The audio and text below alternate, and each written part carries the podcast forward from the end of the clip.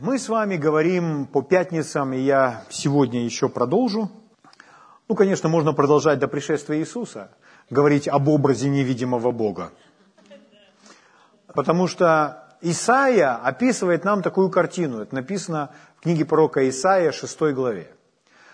Что Исаия увидел Божий трон. И когда он увидел Божий трон, он увидел Бога. И Бог – это просто клубы славы. Он говорит, что края рис его или там вся эта одежда наполняла храм.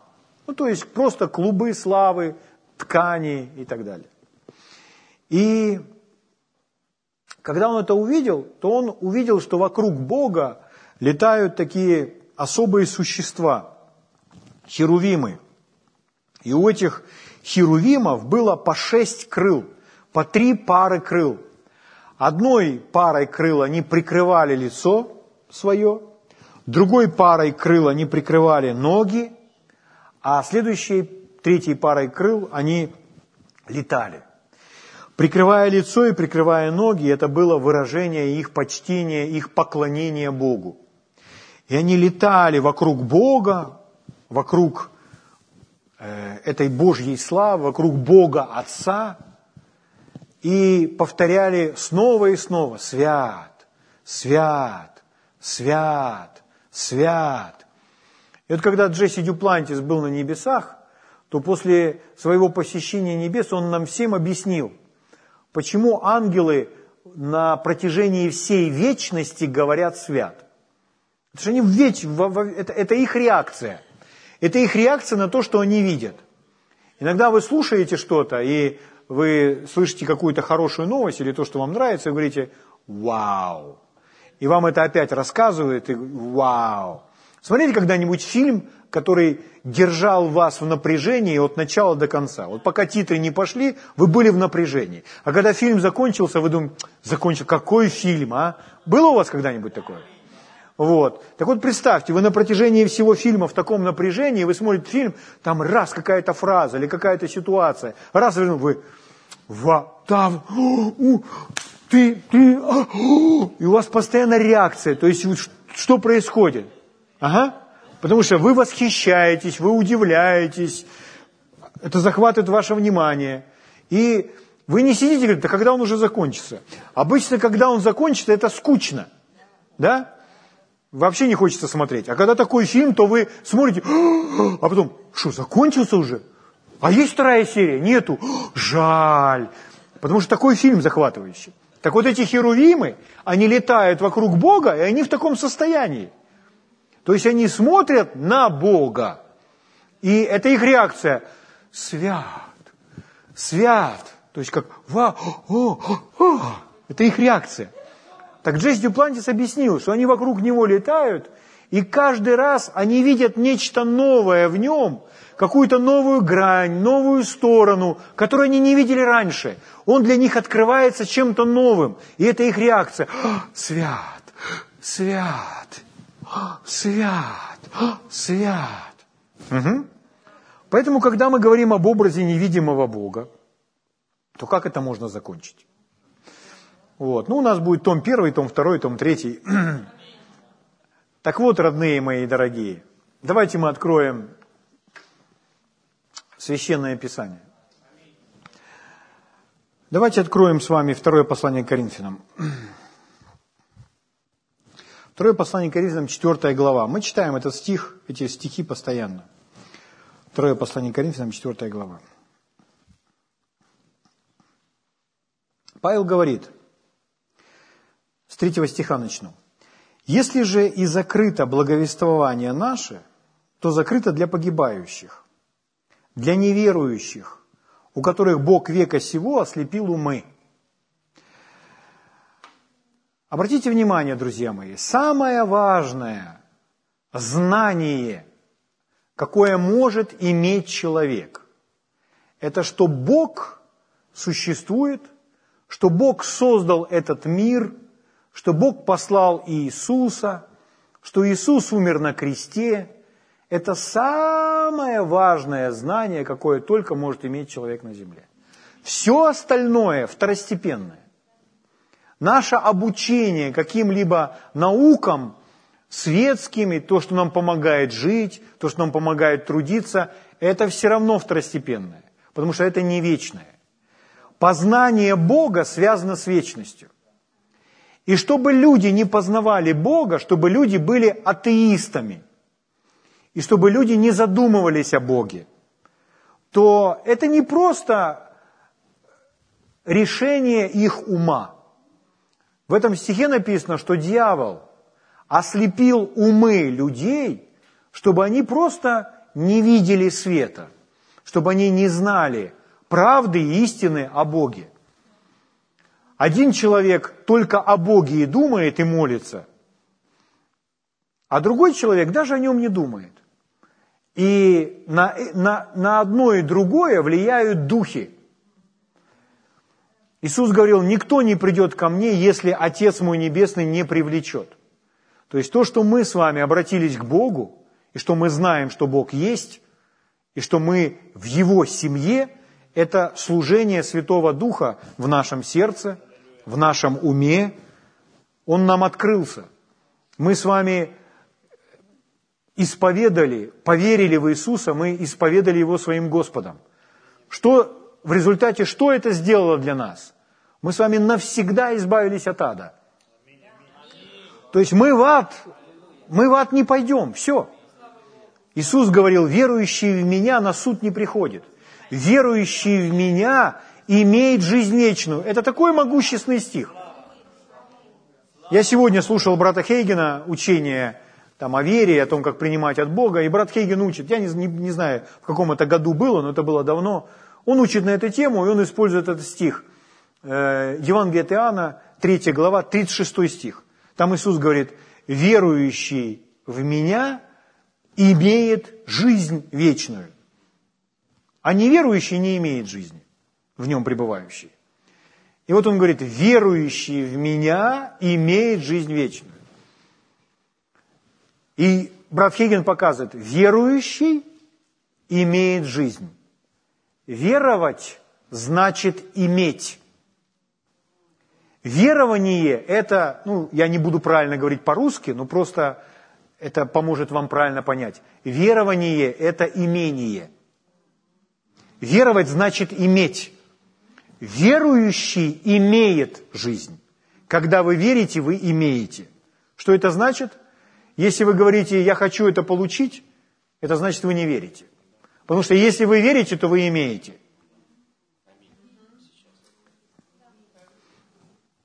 Поэтому, когда вы поверили, что Иисус взял ваши немощи и понес болезни, и ранами Его вы исцелились, то вы прыгаете до потолка.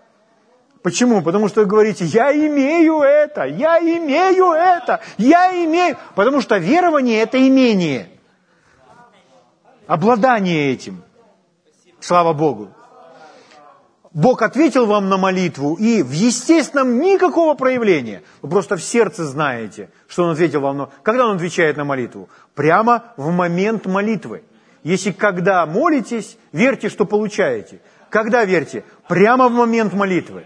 Поэтому мы верим в момент молитвы, что мы получаем. А раз мы верим, значит мы это имеем. Поэтому человек начинает прыгать, скакать до потолка. Аллилуйя, Бог ответил на мою молитву. Бог, а кто-то скажет, да где он тебе ответил? Ничего нет. Не мешай. Почему? Потому что это верование. Верование – это имение.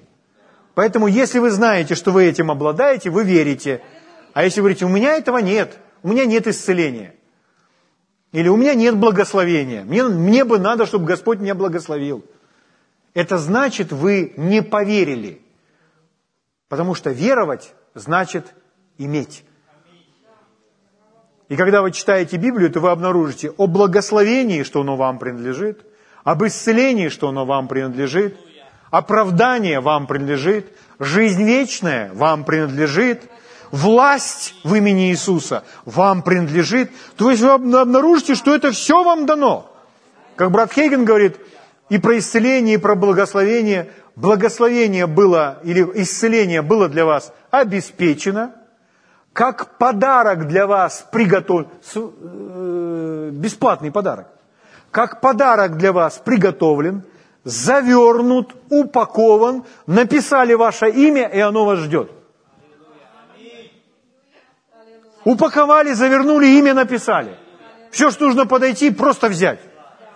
И этот подарок может ждать долгое время. Например, праведность. Праведность – это подарок. Праведность – это когда человек вообще не осознает никакого греха в себе. Вообще никакого греха. Никакого, никакой вины, никакого стыда, никакого комплекса неполноценности. Это все связано с праведностью. Почему? Потому что человек оправдан, сделан правильным, сделан праведным. У него есть право стоять пред лицом всемогущего Бога, который видит все. То если мы смело можем стоять перед Богом, то откуда берется страх, что люди не могут стоять перед людьми? Поэтому праведность помогает нам смело стоять перед людьми. Потому что в первую очередь она помогает нам стоять перед Богом. Но это подарок, это дар. И до тех пор, пока мы с вами это не возьмем, то мы будем испытывать этот внутренний дискомфорт. А это оправдание ждет нас. Как дар, как подарок, упакованное, запечатанное, завернутое, наше имя написано. Написано Александр – Ярослав, Галина, Алла. Слава Богу. И это совсем связано в Боге, потому что мы с вами говорили, что Бог, Он все приготовил. Слава Богу. Это свет. И вот дьявол очень бы не хотел, чтобы мы на эту тему что-то видели, что-то понимали, чтобы мы были избавлены, в первую очередь, были избавлены от ада. Что он делает? Здесь написано, ослепил умы. Давайте прочитаем дальше. Для неверующих, которых Бог века сего ослепил умы, чтобы для них не воссиял свет. Свет благовествования о славе Христа, который есть образ Бога невидимого. Кто такой Иисус? Иисус – образ Бога невидимого. Все Евангелие об Иисусе – все Евангелие об образе Бога невидимого. Потому что во Христе Бог открылся. Какой Он? Поэтому мы с вами читали. Давайте откроем э, Евангелие от Иоанна, 14 главу. Евангелие от Иоанна, 14 главу. Седьмой стих буду читать. Иисус говорит, наш Господь, если бы вы знали меня, то знали бы и Отца моего. Какое могущественное выражение. Если бы вы знали меня, то знали бы Отца моего. И дальше он говорит, и отныне знаете его. И смотрите дальше, какой он глагол использует. И видели его. Филипп сказал ему, Господи, покажи нам Отца, и довольно для нас. Филипп думает о естественном. Он думает, что мы увидим так, как Исаия увидел, Бога и тех херувимов, которые вокруг него летают. А Иисус говорил о другом. Мы прочитали, Иисус – это образ Бога невидимого. Иисус – это образ. Другое значение этого слова «образ», если посмотреть в оригинале, это изображение. Это картинка. «Покажи нам Отца». Иисус сказал ему, 9 стих, «Сколько времени я с вами, и ты не знаешь меня, Филипп? Видевший меня, видел Отца. Как же ты говоришь мне, покажи нам Отца? Разве ты не веришь, что я в Отце и Отец во мне?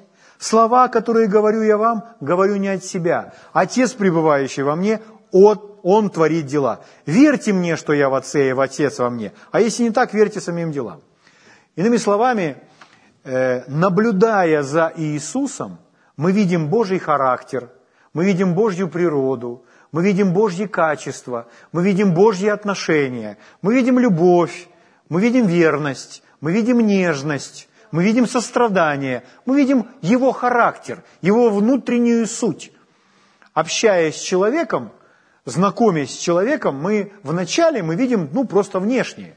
Вот, тот, допустим, у того черные волосы, у того русые, а у того кучерявые, у того голубые глаза, а у того карие, у того острый нос, а у того картошечкой, а у того курносый, а у того крючком. Но это внешность. И он говорит, вот, я познакомился с девушкой, у нее нос крючком и кучерявые волосы. Но когда я провел с ней больше времени, то я узнал, она такая нежная, она такая добрая. Аллилуйя! Слава Богу! Про что я? То есть можно думать просто про внешность, но мы узнаем друг друга, и мы узнаем друг друга, какие мы внутри. А Иисус, когда ходил по этой земле, то, посмотрев на Него, можно было увидеть, какой Бог, потому что внутри Него был Бог. И сегодня нам сказано, что мы письмо, читаемое всеми людьми, потому что этот Бог сегодня живет в нас, и что мы людям должны показать Бога. А как его любить? Явите им, им его любовь. Явите им его сострадание. Явите им его прощение и милость. Слава Богу.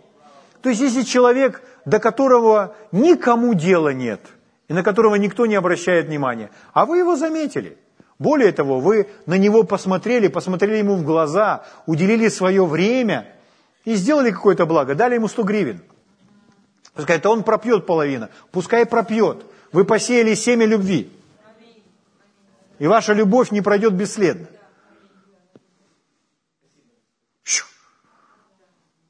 Слава Богу. Поэтому о чем мы с вами говорим? А мы смотрим на образ невидимого Бога. Какой Бог? И мы много уже увидели с вами. Вы можете прослушать это. Я бы рекомендовал вам этот подкаст аудио себе загрузить и время от времени переслушивать это. Потому что это Святой Дух открывает и дает нам. Это очень сладкое учение, которое просто рассказывает нам с вами о нашем возлюбленном, о нашем Боге, который нас создал, о нашем главном родителе. Вы знали, что у вас есть папа? У вас есть любящий отец. Он вам и папа, и мама. Он ваш родитель, слава Богу. Вечно живой. Он никогда вас не оставит и не покинет. Он не умирает. Если у некоторых из вас родители уже ушли из этой жизни, этот родитель будет с вами всегда. Слава Богу. Откройте, пожалуйста, вместе со мной послание к римлянам. Четвертую главу. Когда мы говорили о финансовой весне сегодня, то мы говорили о мышлении, что у Бога не мышление нужды, а у Бога мышление семени. И я верю, что вы получаете свое просвещение, свои откровения. Это просто перекликается немного с этим. Давайте посмотрим Римлянам 4 глава, там написано об Аврааме. Я не буду читать все, я прочитаю выборочно некоторые стихи. Начнем с 17 стиха. Выше написано, что Авраам – отец всем нам, отец всем верующим. Потому что Иисус – это семя Авраама. А так как мы в Иисусе, то мы стали духовными евреями. Поэтому Авраам – отец всех верующих. Ну, здесь так написано. И сказано, что мы должны ходить по следам, по стопам веры отца нашего Авраама. Это не только для евреев, он вообще римлянам пишет. Угу. Римляне это итальянцы. Тогда они были римляне, сегодня не итальянцы. Вот. Но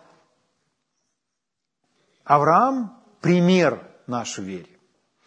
И Бог благодаря Аврааму смог привести своего сына на эту землю. Потому что Авраам принес жертву своего сына, и в ответ на заветные соглашение, Бог через какое-то время принес своего сына в жертву. Но это если говорить о завете, но это в другой раз. Так вот, смотрите, что здесь Бог говорит относительно Авраама и как он с Авраамом, какой у него был диалог, какие у них были взаимоотношения. 17 стих. Как написано, «Я поставил тебя отцом многих народов». Бог поставил его отцом многих народов. Это было его призвание. И многих народов это значит нас с вами. Он отец многих народов, то есть нас. Пред Богом, которому он поверил. Авраам поверил Богу, и это вменилось ему в праведность, мы знаем.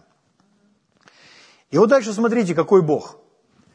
Животворящим мертвых и называющим несуществующее как существующее. Бог, животворящий мертвых, Он нас с вами когда-то оживотворил во Христе Иисусе. Мы все были мертвы во грехах наших, и Он нас всех оживил. И сегодня мы все с вами живые. Но еще кое-что. Называющим несуществующее как существующее. Друзья мои, каждый из нас должен получить просвещение в своей жизни, что когда вы общаетесь с Богом и вы хотите слышать от Бога, то Он вам скажет не то, что вы хотите услышать, а то, что Он вам скажет, то, что Он посчитает нужным. Так вот, Бог, когда говорит с нами, то Он называет несуществующее как существующее. Это качество Бога, которое нужно выучить для себя на зубок. Это облегчит ваши взаимоотношения с Богом. Тогда вы поймете, почему Он так себя ведет. Вы поймете, почему Он вам об этом говорит. Вы скажете, а как это называть несуществующее, как существующее? Потому что через сказанное слово, или в данном случае сегодня сказанное слово вам, если вы повторите то же самое, что сказал вам Бог, то Бог и вы вызовете это к существованию. Это велико. Мы общаемся не с человеком, с Богом. Он говорит вам, и то, что Он вам скажет, вы можете сказать, Господь, ну как же? Во мне это не вмещается. Как такое может быть? Запомните, Он называет несуществующее как существующее. Если вы понимаете, что вы говорите с Богом веры, и что Его Слово вызывает это к существованию, вы подчинитесь Его словам. И вы скажете то же самое. Ну вот, например, почему у пророка написано «слабый пусть говорит, я силен». Почему так сказано? Потому что Бог называет несуществующее как существует. Зачем? Чтобы вызвать к существованию. Чтобы это появилось. Явись. Чтобы это появилось, об этом нужно сказать. И Бог об этом говорит. Когда мы повторяем Слово Божье, мы не просто одиноки в своем говорении, а мы говорим Его Слово, которое Он призвал нас вызвать к существованию. У нас есть очень яркая история. Итак, Иисус – это образ Бога невидимого. Давайте откроем с вами Евангелие от Иоанна, давайте откроем. Евангелие от Иоанна, четвертую главу. Здесь есть сразу две истории. Давайте первую историю в конце главы об исцелении. 46 стих читаю. Итак, Иисус опять пришел в Кану Галилейскую, где притворил воду в вино. В Капернауме был некоторый царедворец, у которого сын был болен. Нам рассказывается совершенно естественная история. Есть один человек, у него болен сын. 47 стих. «Он, услышав об Иисусе, пришел из Иудеи в Галилею, пришел к нему и просил его прийти и исцелить сына его, который был при смерти. Нам все понятно. Очень э, похожая история на многие другие. Иисус – образ Бога невидимого. Он сказал Филиппу, «Филипп, видевший меня, видел Отца». Иными словами, я действую как Бог – ты же знаешь, что Бог во мне, Отец во мне, и я в Отце. Поэтому слова, которые я говорю, Отец мой говорит. Дела, которые творю, Отец мой творит эти дела. Итак, в 49 стихе написано, царедворец говорит ему, Господи, о, нет, 48 стих, Иисус сказал ему, вы не уверуете, если не увидите знамения и чудес. 49 стих. Царедворец говорит ему, Господи, приди, пока не умер сын мой. 50 стих. И суд говорит ему, пойди, сын твой здоров. Мы же только что прочитали, что сын болен. И мы прочитали, что сын при смерти. Но что делает Иисус? Иисус ведет себя в точности как Бог. И это наш пример. Потому что Он желает, чтобы мы себя вели точно так же. Но, друзья мои, мы больше сейчас говорим даже не о себе, а мы больше говорим о нашем Боге. Потому что наш Бог ведет себя таким образом. Он называет несуществующее как существующее, чтобы вызвать это к существованию. Поэтому Иисус говорит, иди, сын твой здоров. И задается вопрос, а что, сын не был здоров? Сын был здоров или не был здоров? Сын не был здоров. Сын был болен, сын был при смерти. Но Иисус говорит, сын твой здоров. Когда мы с вами читаем дальше, то тут написано, он поверил слову, которое сказал ему Иисус, и пошел. На дороге встретили его слуги его и сказали, сын твой здоров. Они уже просто сообщают обстоятельства. Дальше написано, он спросил у них, в котором часу стало ему легче. Ему сказали, вчера, в седьмом часу, горячка оставила его. Из этого отец узнал, что это был тот час, в который Иисус сказал ему, сын твой здоров. О, друзья мои, если Бог о чем-то говорит, и мы способны в это поверить, то это станет реальностью в нашей жизни. Потому что Бог, Он называет несуществующее как существующее. Для многих людей Евангелие нереально. Они пытаются найти Евангелию какое-то логическое объяснение. Они относятся к Евангелию или вообще к всему Слову Божьему как э, каким-то моральным правилам или способу жизни, придерживаясь каких-то моральных устоев. Но Слово Божье это другое. Слово Божье просто вызывает к существованию вещи, которых мы с вами не наблюдаем. Как, как например, это видно здесь. Однажды Господь пришел к человеку, которого звали Гедеон. И этот человек был Э, там, там была опасность, то есть там враги пришли и захватили ту, ту землю. И Гедеон в этот момент, когда к нему пришел Бог, он прятался. Он спрятался там за какой-то, за, за кустами, там, за камнем каким-то. Спрятался, чтобы его никто не нашел. И вот он прячется, и Господь к нему приходит. И когда Господь к нему обратился, то он сказал, Гедеон, муж смелый, То есть в этот момент он прячется, потому что он боится, потому что есть угроза его жизни. Любой бы человек прятался. Бог приходит. Гедеон муж смелый. Это знаете, если так Бог вам обращается. Эй, Гедеон муж смелый. Это...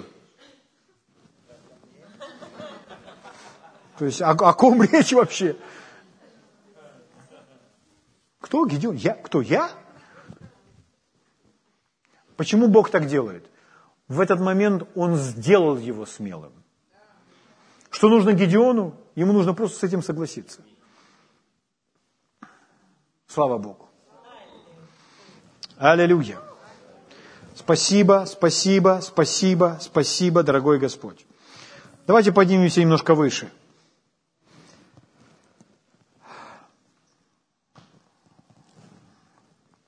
Это Евангелие от Иоанна, Четвертая глава. Начинается эта глава с истории, где Иисус беседует с самарянкой у колодца. А учеников он послал за пищей. И когда они вернулись и принесли пищу, то они не могли понять, почему Иисус как будто укрепился – как будто какой-то пищи поел. И там он им говорит, у меня есть та пища, которую вы не знаете, это 32 стих, 4.32. Посему ученики говорили между собой, разве кто принес ему есть?